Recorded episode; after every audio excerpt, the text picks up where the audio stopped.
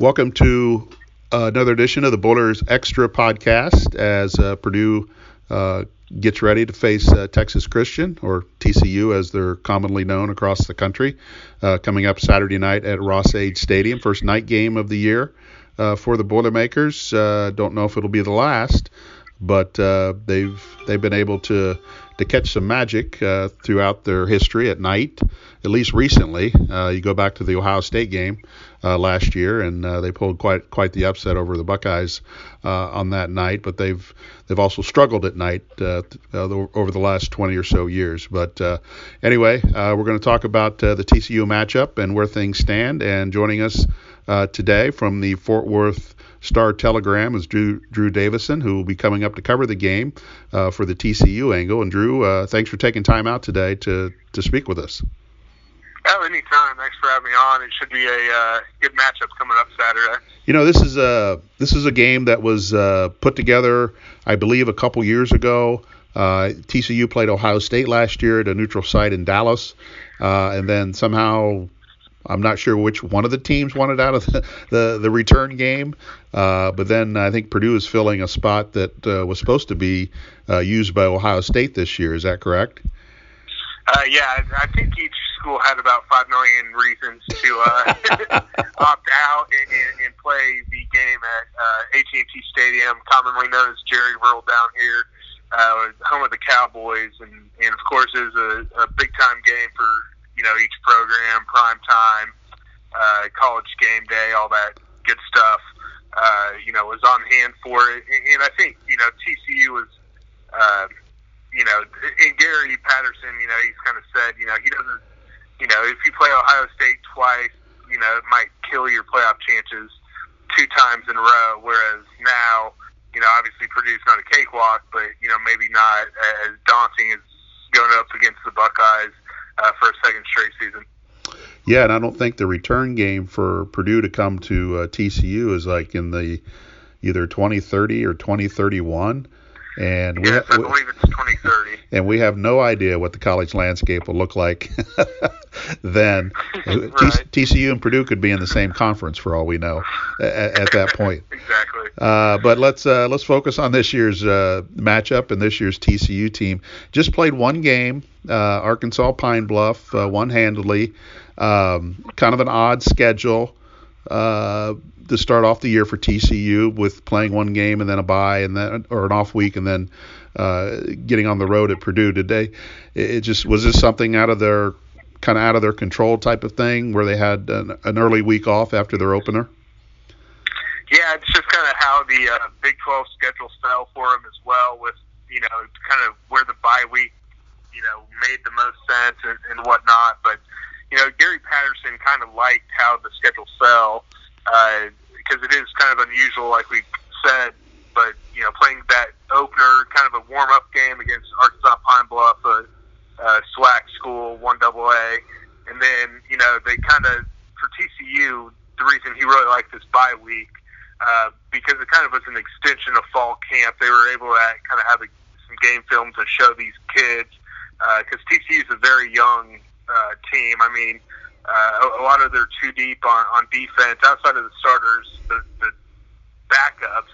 Uh, I believe there are nine freshmen, whether they're redshirt or true. So TCU is a young team. Uh, so it, it really kind of benefited them having this bye week early on. So, what did you see in that first game, and what did you learn, if anything, about what what TCU TCU might be this year? Well, the quarterback play is still to be determined. so we'll, we'll, we'll see. Um, you, you know, they, they've got a fifth year senior, Alex Delton from Kansas State. They like his running ability.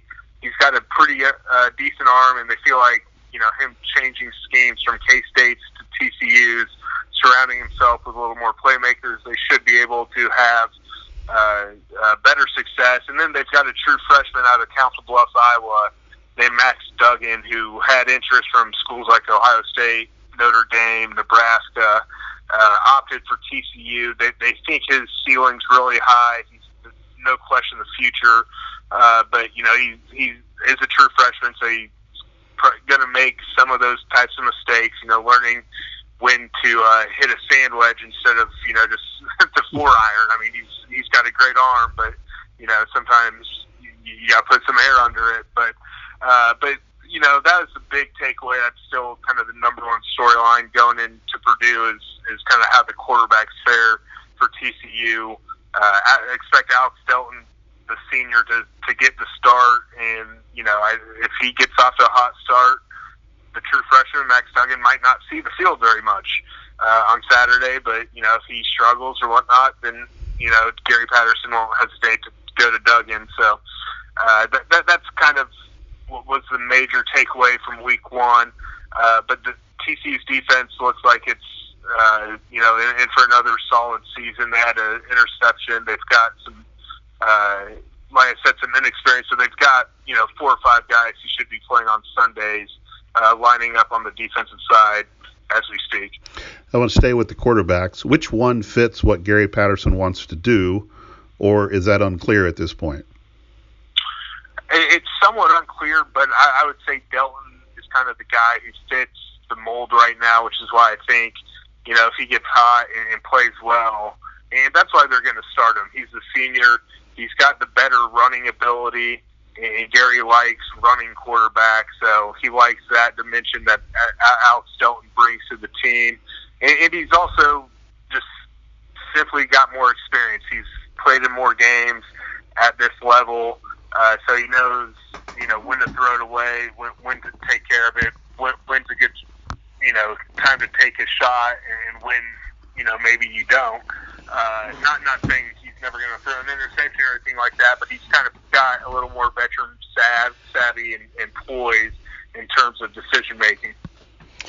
Um, Jalen Regan or Reagor, I mean, what uh, he, he's a dynamic player.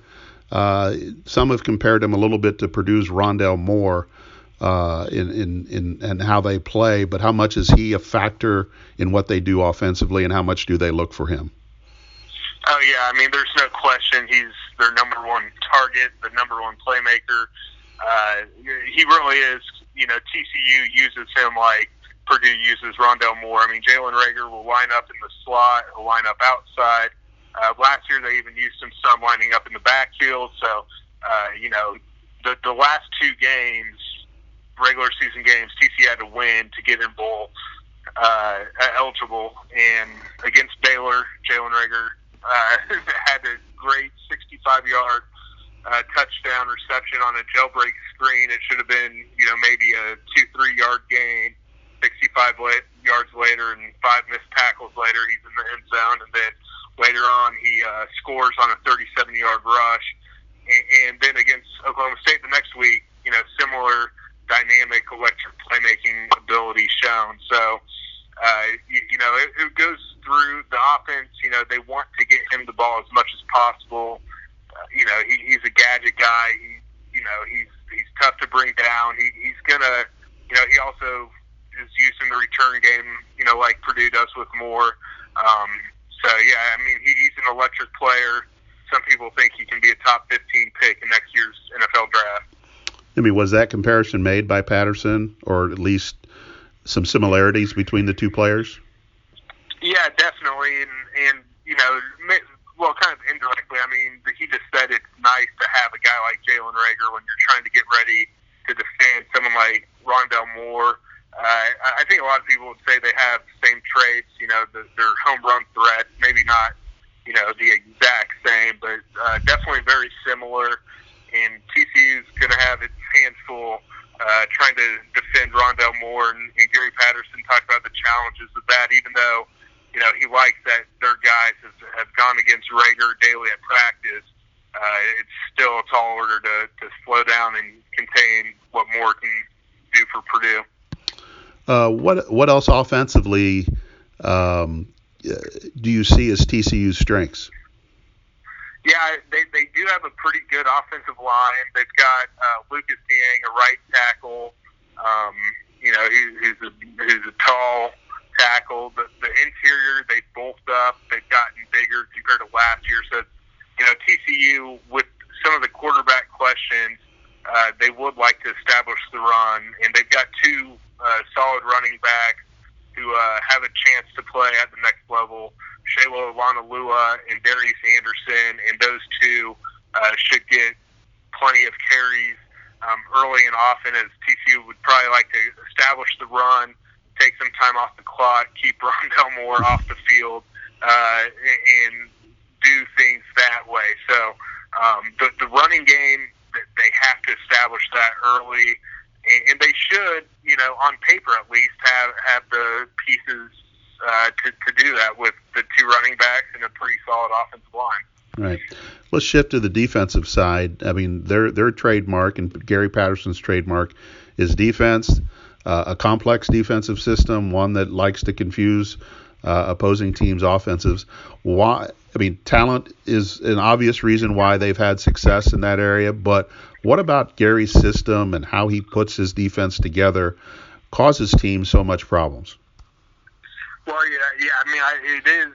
He does disguise things very well, uh, but you know, it, you know, kind of the old saying it comes down to the Jimmies and the Joes. Mm-hmm. And, you know, he's had a lot of really good players, and it starts up front. They've always been able to get pressure on the quarterback.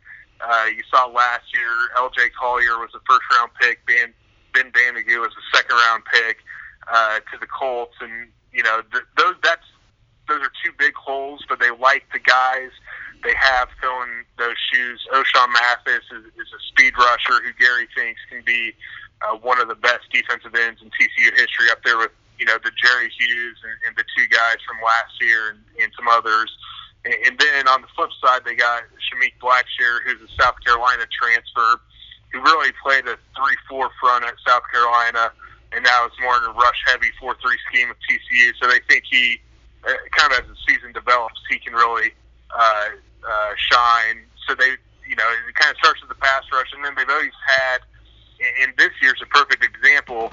Uh, the linebackers they play a four-two-five, but the two linebackers uh, started off their college careers as safeties, and, and Gary likes their ability to be able to cover uh, from that position and, and really bring some speed to that position. So uh, the defense is kind of set up for the linebackers to have a lot of tackles, and then of course in the secondary. Uh, they, they've got a hard-hitting, strong safety in Innis Gaines, and they've got some pretty good cornerbacks. Jeff Gladney, uh, you, you know, is arguably the best cornerback in the Big 12. Then on the flip side, they'll probably go with the true freshman Keon Stewart because one of their guys, Julius Lewis, uh, is injured and, and not expected to play. But Keon Stewart, you know, held his own in his first game. Although I'm sure they they'll make sure Gladney, if if Moore is lined up on the outside, I'm sure Gladney's probably going to get that uh, matchup. And then if he's in the slot, you know, I, I would expect uh, Innis Gaines to to guard more in that scenario because Gary doesn't really like having a, a, a designating a DB to travel or shadow a particular receiver. Uh, you know, he doesn't believe in that kind of mindset. Yeah, I mean, and Purdue's got some other wideouts. They're they're young, uh, they're freshmen, but uh, they've they've shown some ability in these first two games, and over the over at least in the the two years Jeff Brohm has been here, he likes to identify uh, the weakest corner and, and try to push that ball down the field as much as possible. So uh, it'd be it, it's to me this is a really curious chess match. Uh, and, and I'm sure you see this a lot in the Big 12 because you know you hear about the Big 12. It's a lot of offense with Oklahoma and West Virginia and those and those type of schools. Uh, but with Brohm going against Patterson, this seems like a really interesting offensive versus defensive uh, chess match coming up Saturday night.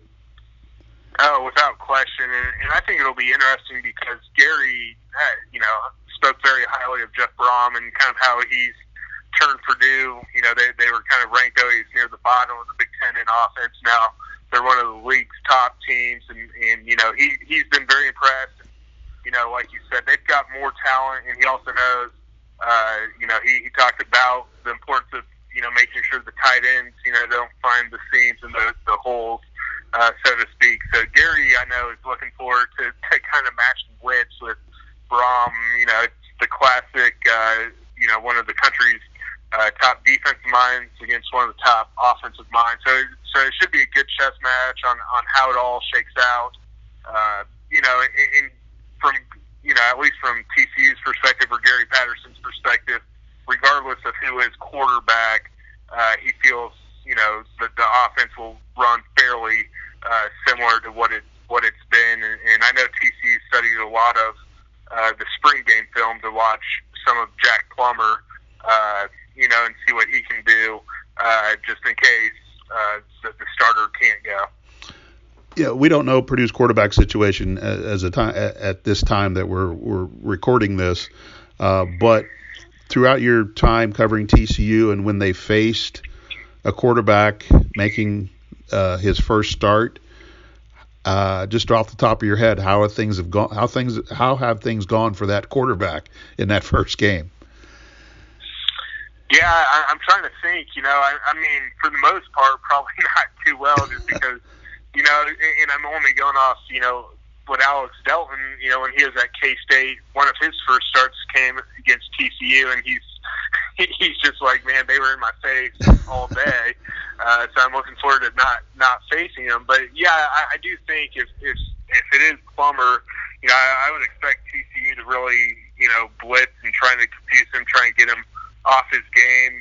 Uh, but with that being said, I, I do know. Uh, you know, they like to get the ball out of the hands of the quarterback quick. So it, it would be an interesting matchup.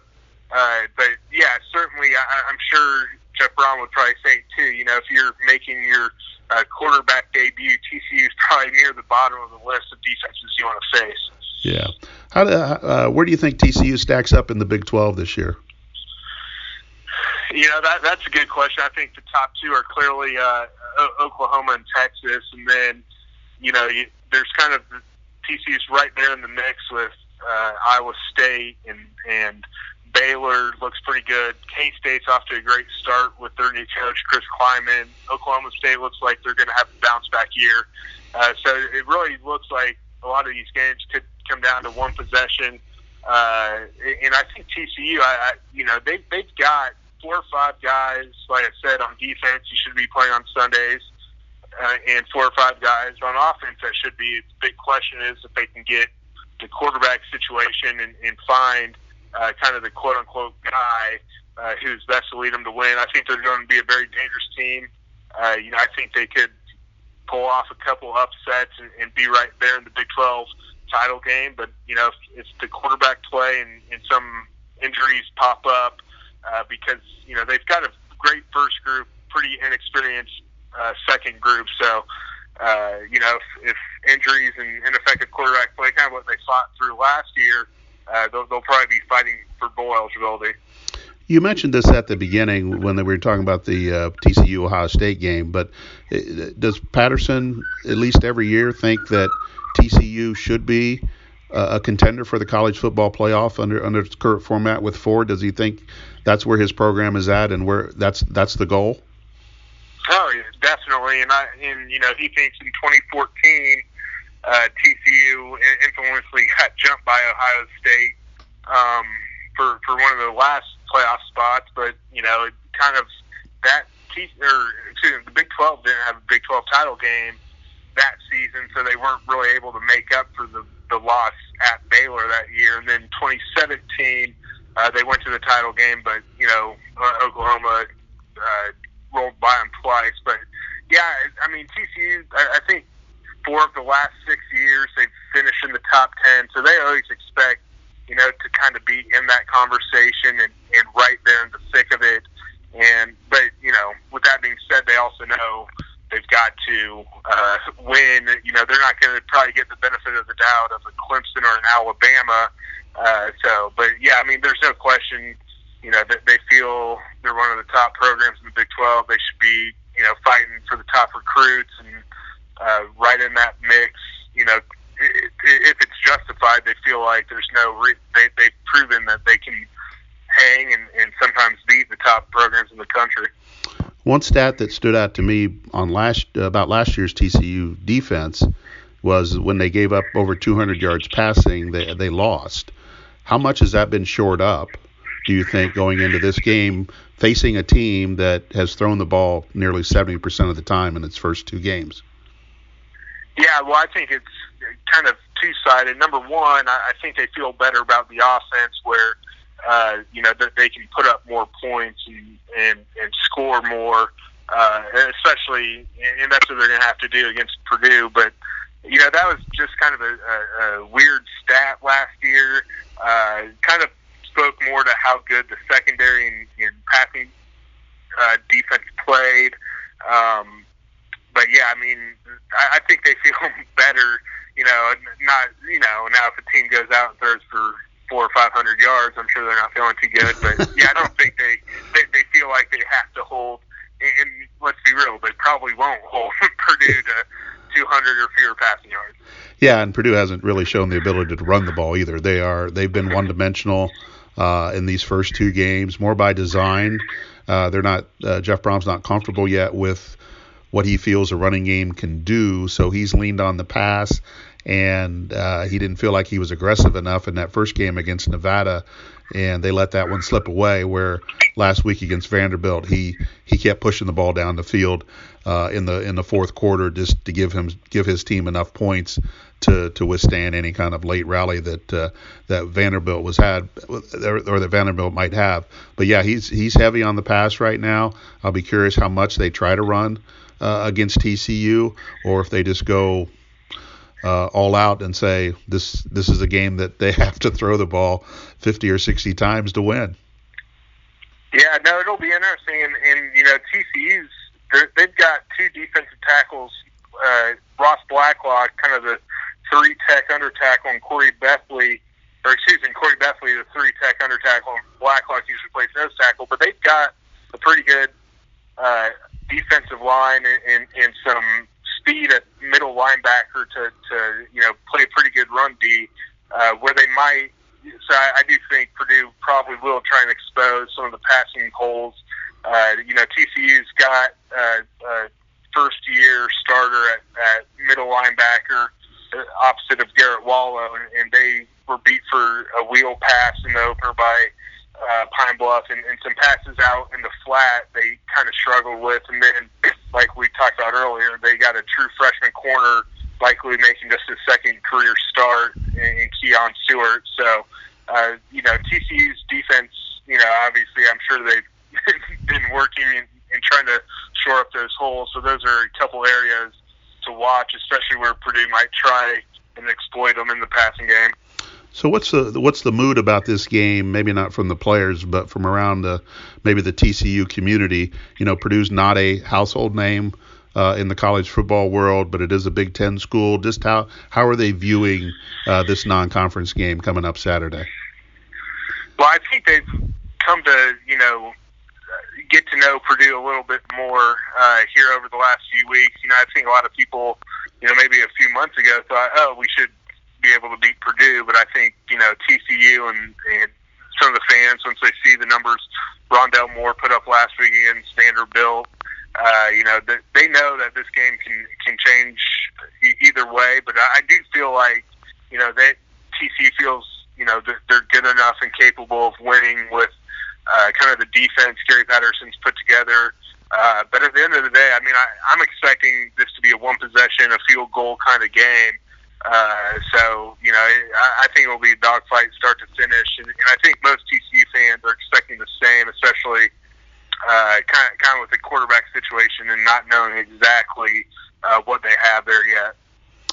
All right. Well, Drew, uh, we appreciate your time uh, today. Safe travels coming to, to Ross-Ade Stadium and uh, hopefully uh, everything works out from that end and look forward to, to meeting you on Saturday. And again, thanks for your time and your insight uh, on TCU today. Absolutely, and I appreciate you guys having me on. You know, once again, we thank Drew Davidson for his time and his insight uh, into the Horned Frogs as Purdue gets ready for that matchup uh, on Saturday night at, at 7.30. Uh, we recorded the podcast on Wednesday morning. Uh, but then a few hours later, uh, Purdue announced, or uh, Jeff Brohm told uh, myself and uh, another local media member that uh, Markus Bailey would be lost for the season after tearing his ACL or suffering a knee injury.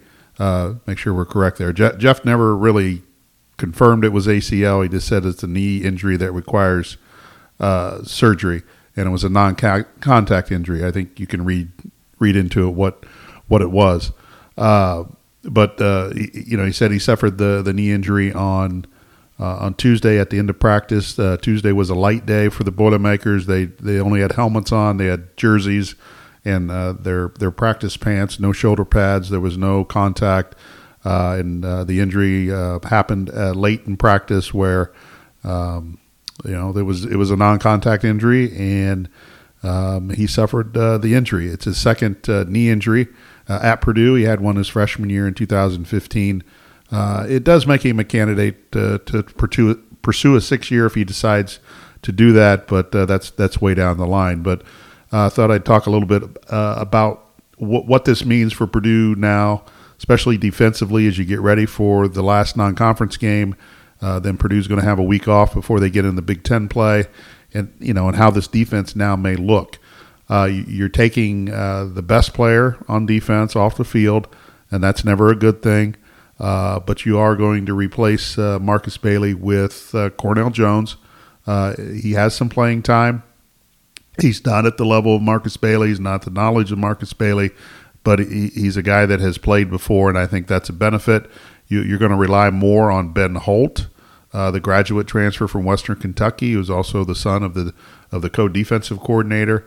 You're going to you're to lean on him a little bit more, and then you're going to use Jalen Alexander uh, probably in more situational um, uh, situational uh, stuff uh, coming up, and then even maybe Kieran Douglas as a as a linebacker. You know, the, I think the issue comes uh, for Purdue when they have to put three linebackers on the field when they're facing maybe down the line an Iowa or Wisconsin. Uh, uh, you know, the non-spread teams, you know, maybe even a Minnesota.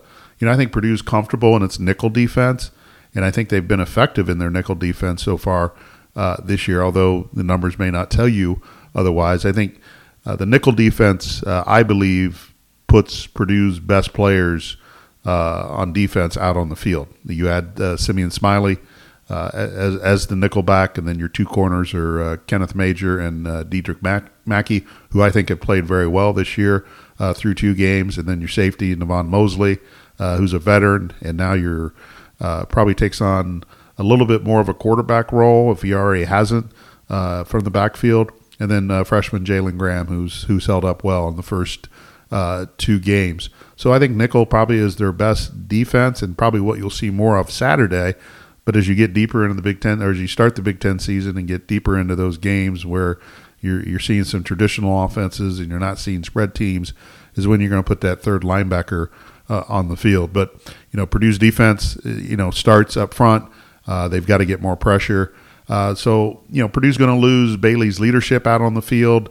Uh, they're obviously going to lose his talent um, and, and, and, his playmaking ability. You know, he ranked second in tackles. Him and Ben Holt were probably going to go back and forth this year as far as who was going to lead the team in tackles. But you know, you just you, you lose a whole lot. And uh, in some previews I used to do several years ago, uh, one of the categories I started uh, writing about was the one player you can't afford to lose on each side of the ball. And if I would have done that this year, uh, it would have been Markus Bailey, uh, most likely to, to fit into that category because you just don't have another one. And you know, and that's uh, that's an issue uh, that Purdue football and Jeff Brohm's been, you know, they're going to try to fix. You know, the the longer he's here, is just build enough depth so it's not as devastating there's not a drop. There's not as big of a, of a drop off when you go from Markus Bailey down to the next guy, and there is a drop off. Uh, there's no question about it. Uh, you can't hide the fact, but you are getting an experienced guy in Cornell Jones, uh, who I think is a lot more mature this year than he than he was last year. You remember he had some penalties uh, early in the season that that proved to be costly. Uh, so you know I think you're getting a different version of Cornell Jones, and and now he's he's he's got to be a guy that is on the field a lot for you. And you know, Purdue did a good job of rotating defensive linemen last week. You know, Derrick Barnes was telling us today he went from basically 82 snaps against Nevada to 62 snaps uh, against uh, Vanderbilt, and he felt really good at the end. Felt like he'd go play another game.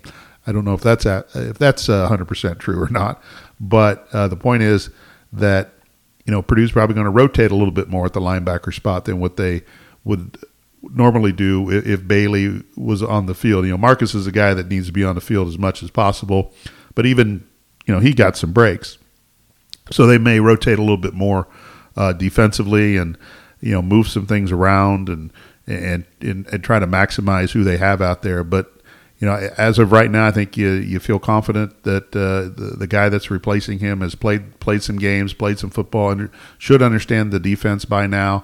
Uh, and, you know, he's going to have a coach that is going to be right there with him, and that's that's that's Nick Holt. Uh, so um, it, it, it's a big blow to the team. I think um, it, it's one that I think they can overcome uh, in certain games. You know, Saturday obviously will be the big test to see uh, how they how they play without Bailey against a team that wants to get you in space. They want to get Purdue's defense in space, get some one-on-one matchups, and you know obviously try to make Purdue miss. And you know tackling uh, in space is going to be big uh, for Purdue, and getting pressure on the on the quarterback uh, is going to be big for Purdue uh, in this game. And there's going to be an adjustment period. There's going to be a you know a time where Purdue's going to have to learn to play without Markus Bailey, and uh, they're going to have to learn to do it uh, quickly this week, and then you get a week off, and then you get in the Big Ten play. You know, and you hope that time off helps you, um, you know, acclimate a little bit better than what you uh, would normally. You know, unless if your schedule didn't go back to back to back, so you get this week off after TCU, maybe to iron out a few things or see what kind of problems that that you face uh, without Markus Bailey in there. But that it's a it's a, it's a huge blow uh, for Purdue. It's not one that uh, you you you woke up this morning thinking, or even yesterday thinking that that's going to happen.